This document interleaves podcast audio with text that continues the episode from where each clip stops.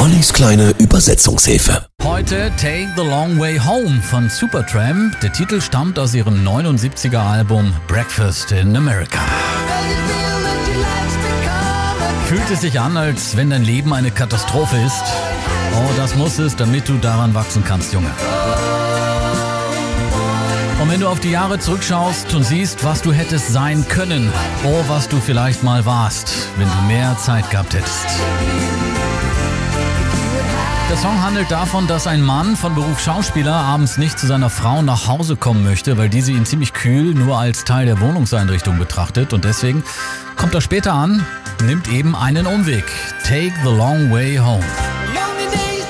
Wenn einsame Tage zu einsamen Nächten werden, fährst du los, um die Lichter der Stadt mal wieder zu sehen. Und nimmst dann den langen Weg nach Hause. Du siehst nie das, was du eigentlich sehen willst und willst es allen recht machen.